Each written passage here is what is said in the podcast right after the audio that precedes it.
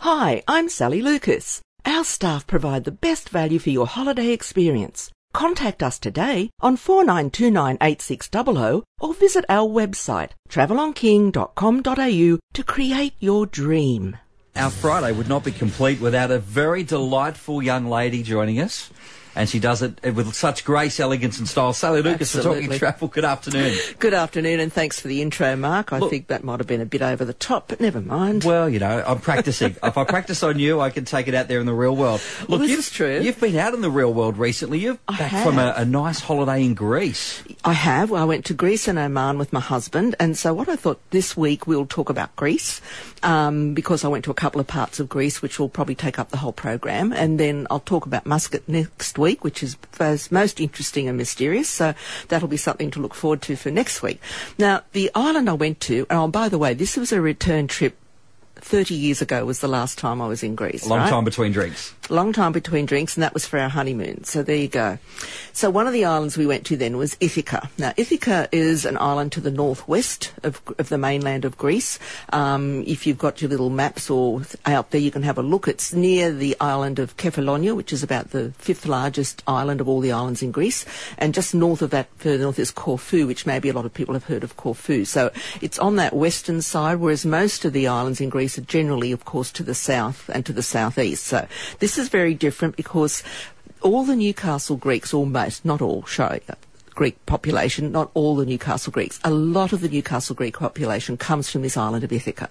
So what happened, of course, Greek, Greece suffered dreadfully during both world wars, and Australia was quite important in assisting Greece during the wars, and particular Ithaca was involved in this period. And because of that, and then in 1953 it had a massive earthquake where just about every building was damaged. There's very few, most buildings actually were, were, not even retrievable, and you know some were just retrievable. So there was a mass exodus from Ithaca because there was nothing there that they could do work-wise or anything. You know, unless you, unless you were a builder. Yeah, well, unless you're a builder, of course, and I guess that takes time after an earthquake as well. Because most of them were really fishermen you know, so they weren't qualified, I guess, if you like, to, to, be builders. So we have a large contingent here. Some went to America, some went to um, South Africa, but most of the people from Ithaca ended up coming to Newcastle. So it's got a real strong attachment to Novocastrians and to us having been there before.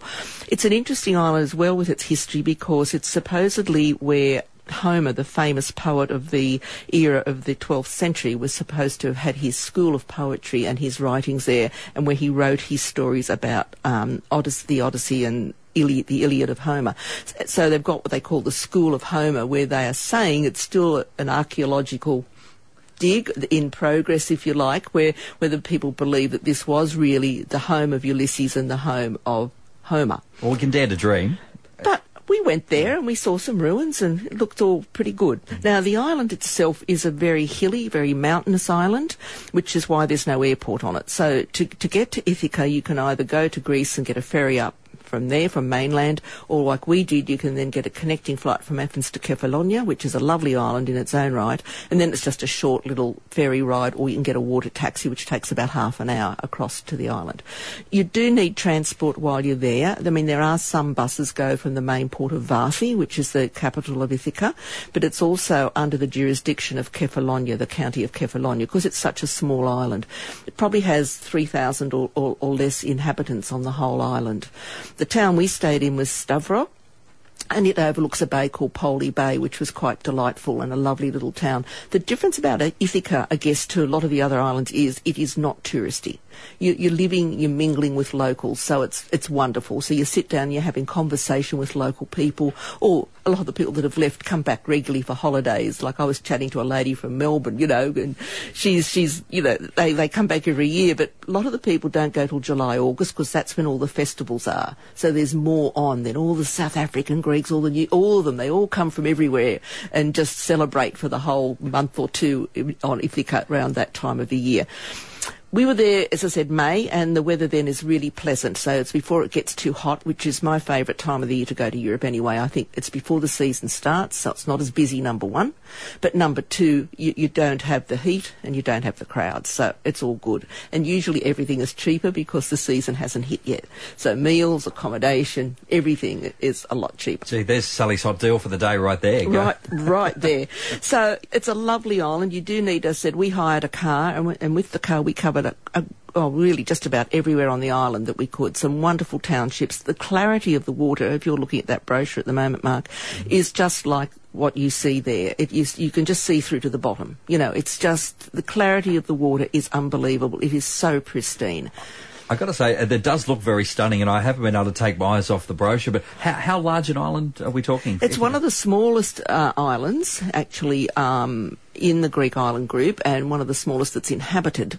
So it's probably only about, oh, I know it's about 17 k's from we stayed in Stavro to Vathi. So the whole island's probably only around 30 k's long roughly, and it's sort of got two, if you like, peninsulas or and with a little narrow strip or an isthmus connecting the north and the south of the island. Um, a lot of historic villages which are beautiful, quite high up, so you get fantastic views looking over to Kefalonia, etc. Um, and as I said, no cruise ships sort of call in there, whereas you go to the other islands, there's always cruise ships banking up, etc. A little more difficult to get to, but if you're looking for something that's a little bit more remote, not as touristy, the people are friendly, it's just it's just, just a delightful island to go to. I'm kind of picking up that vibe from you, Sally. If you're not sort of wanting to go to the touristy, touristy places, yeah. Ithaca might be for you. And it has its sort of peak and off-peak season, so you can pick your poison there also. Well, you can. I mean, yeah. basically, most people don't go there in winter because a lot of the um, resorts or the small hotels choose to have a break and close down in the winter months, which would be like December, January, February. Generally, the main season, if you like to go, is from April to October, or probably even May is better. It'd still be a little bit cool in April. Like even when we were there, you still get that coolness of a morning and evening where you'd need a light jacket, but the days were like early to mid 20s, really pleasant travelling conditions. So that was excellent. Lots of great walks you can do on the island. My husband did one of them, a couple of hour walk from one of the mountains down to this little village called Kioni. And Kioni is delightful. It's this lovely little U-shaped safe harbour and it's a lot of the yachties go there now. So you find it's quite a, a port for people joining and doing, you know, sailing around the Greek islands. And there's township of Kioni and the other one is frikkes. Beautiful little villages with lovely little restaurants right on the waterfront. And then the main town, as I said, is Vathi, where you get, um, you know, more vessels coming in there because it's, it's the main port and the larger port. But the smaller ones are great. Like, it's only like two kilometres down the road or five kilometres down the road. And when you're talking a, a 17 by 30k island, you can pretty much get around to see a lot of it, can't you? You can, and that's what's delightful about it. I think is that there's you can cram quite a lot into your stay there. Like we had a, a week there, um, and you know that, that was quite sufficient. I mean, some people might say they only want four or five days, and that would be okay as well. But like anywhere, you don't really want to stay any less than that, or you're not going to get a real vibe for the place, or you know, get to really see it well, you'll miss out on something. You'll be at the, the airport, airport leaving, and someone will say, "Oh, did you go and did see? Did you go the... and see such and such? No, no. Did you go to that museum? Did you see that you know uh, ruin or that church? Or uh, we stayed just two streets over. We missed it. Yeah, but anyway, l- lovely island. But what we'll talk about next, of course, is the complete antithesis of this island is uh, Santorini.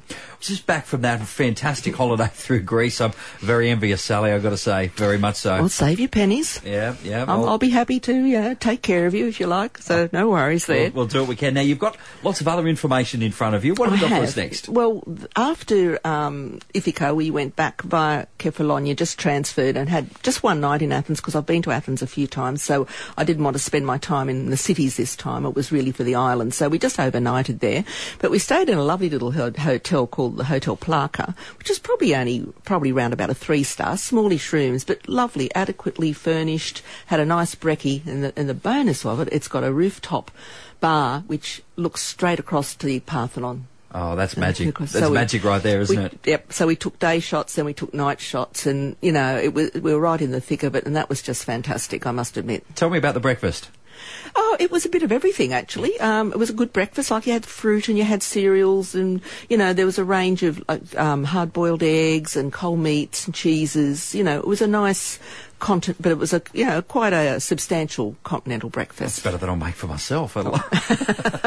I'll wait till I tell you about Santorini. You'll die.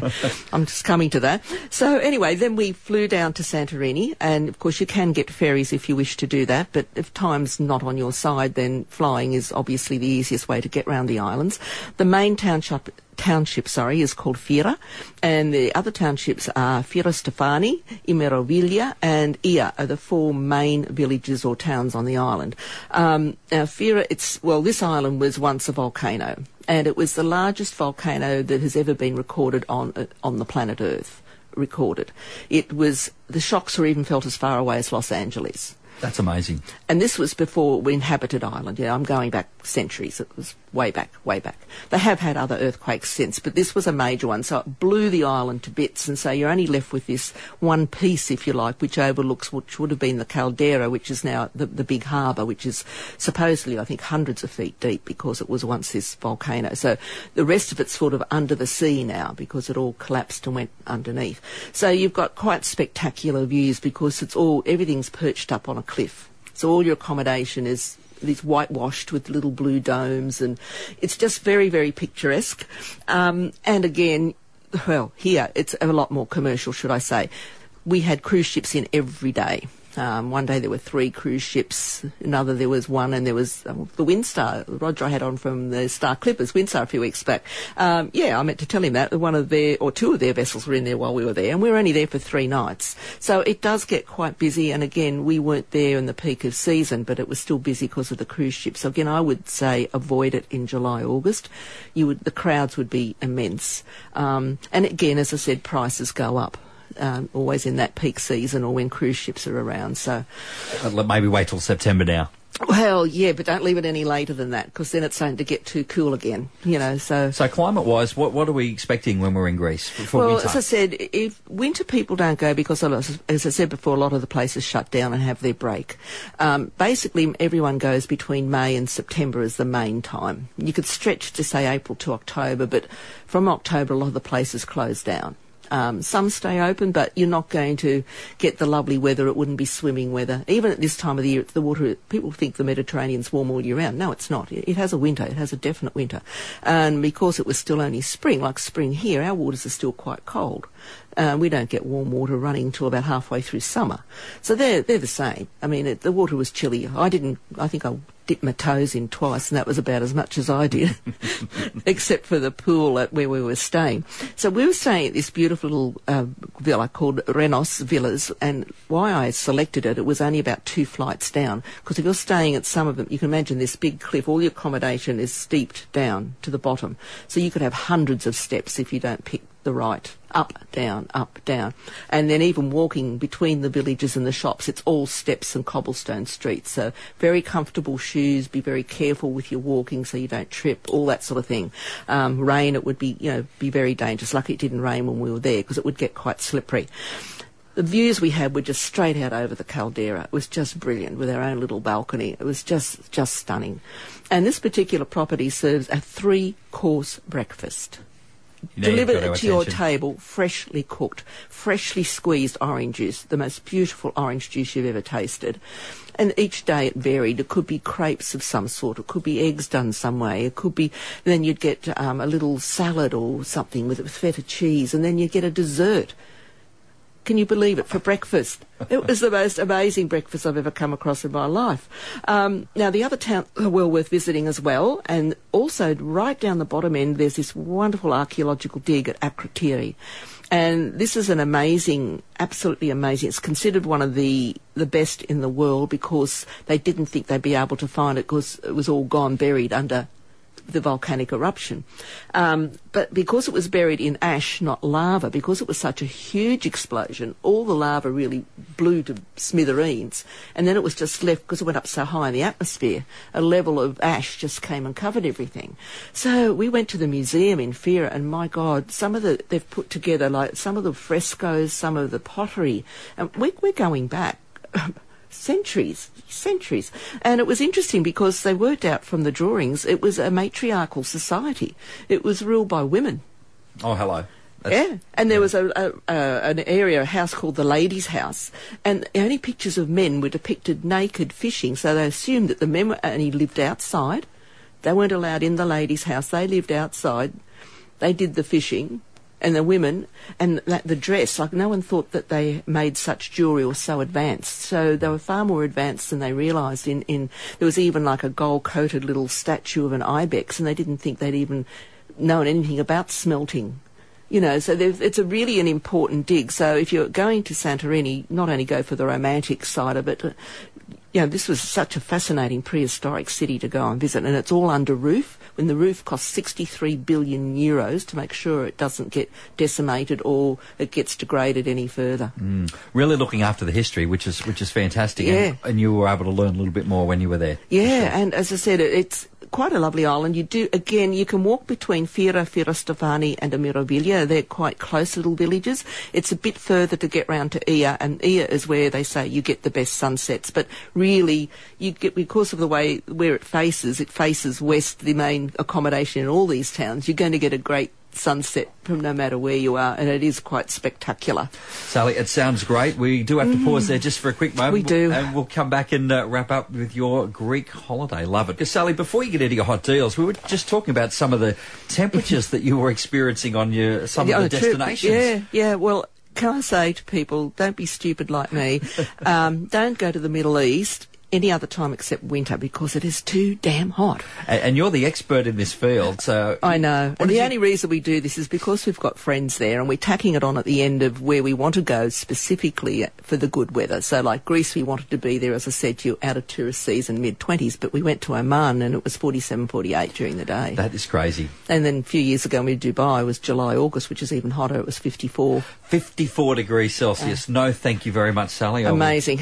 I'll, I'll sort it one year. They said you've just got to come and visit us and forget about other countries and come in winter so we can show you that it can be really nice. We can get 25 degrees. I think I can, I think I can. I think hot, I can, I think I can. Some hot deals out at the moment? Yeah, look, I just thought I'd include a sailing one um, in Greece, being as we've been talking about Greece today. Now, this is from Santorini to Mykonos with G Adventures.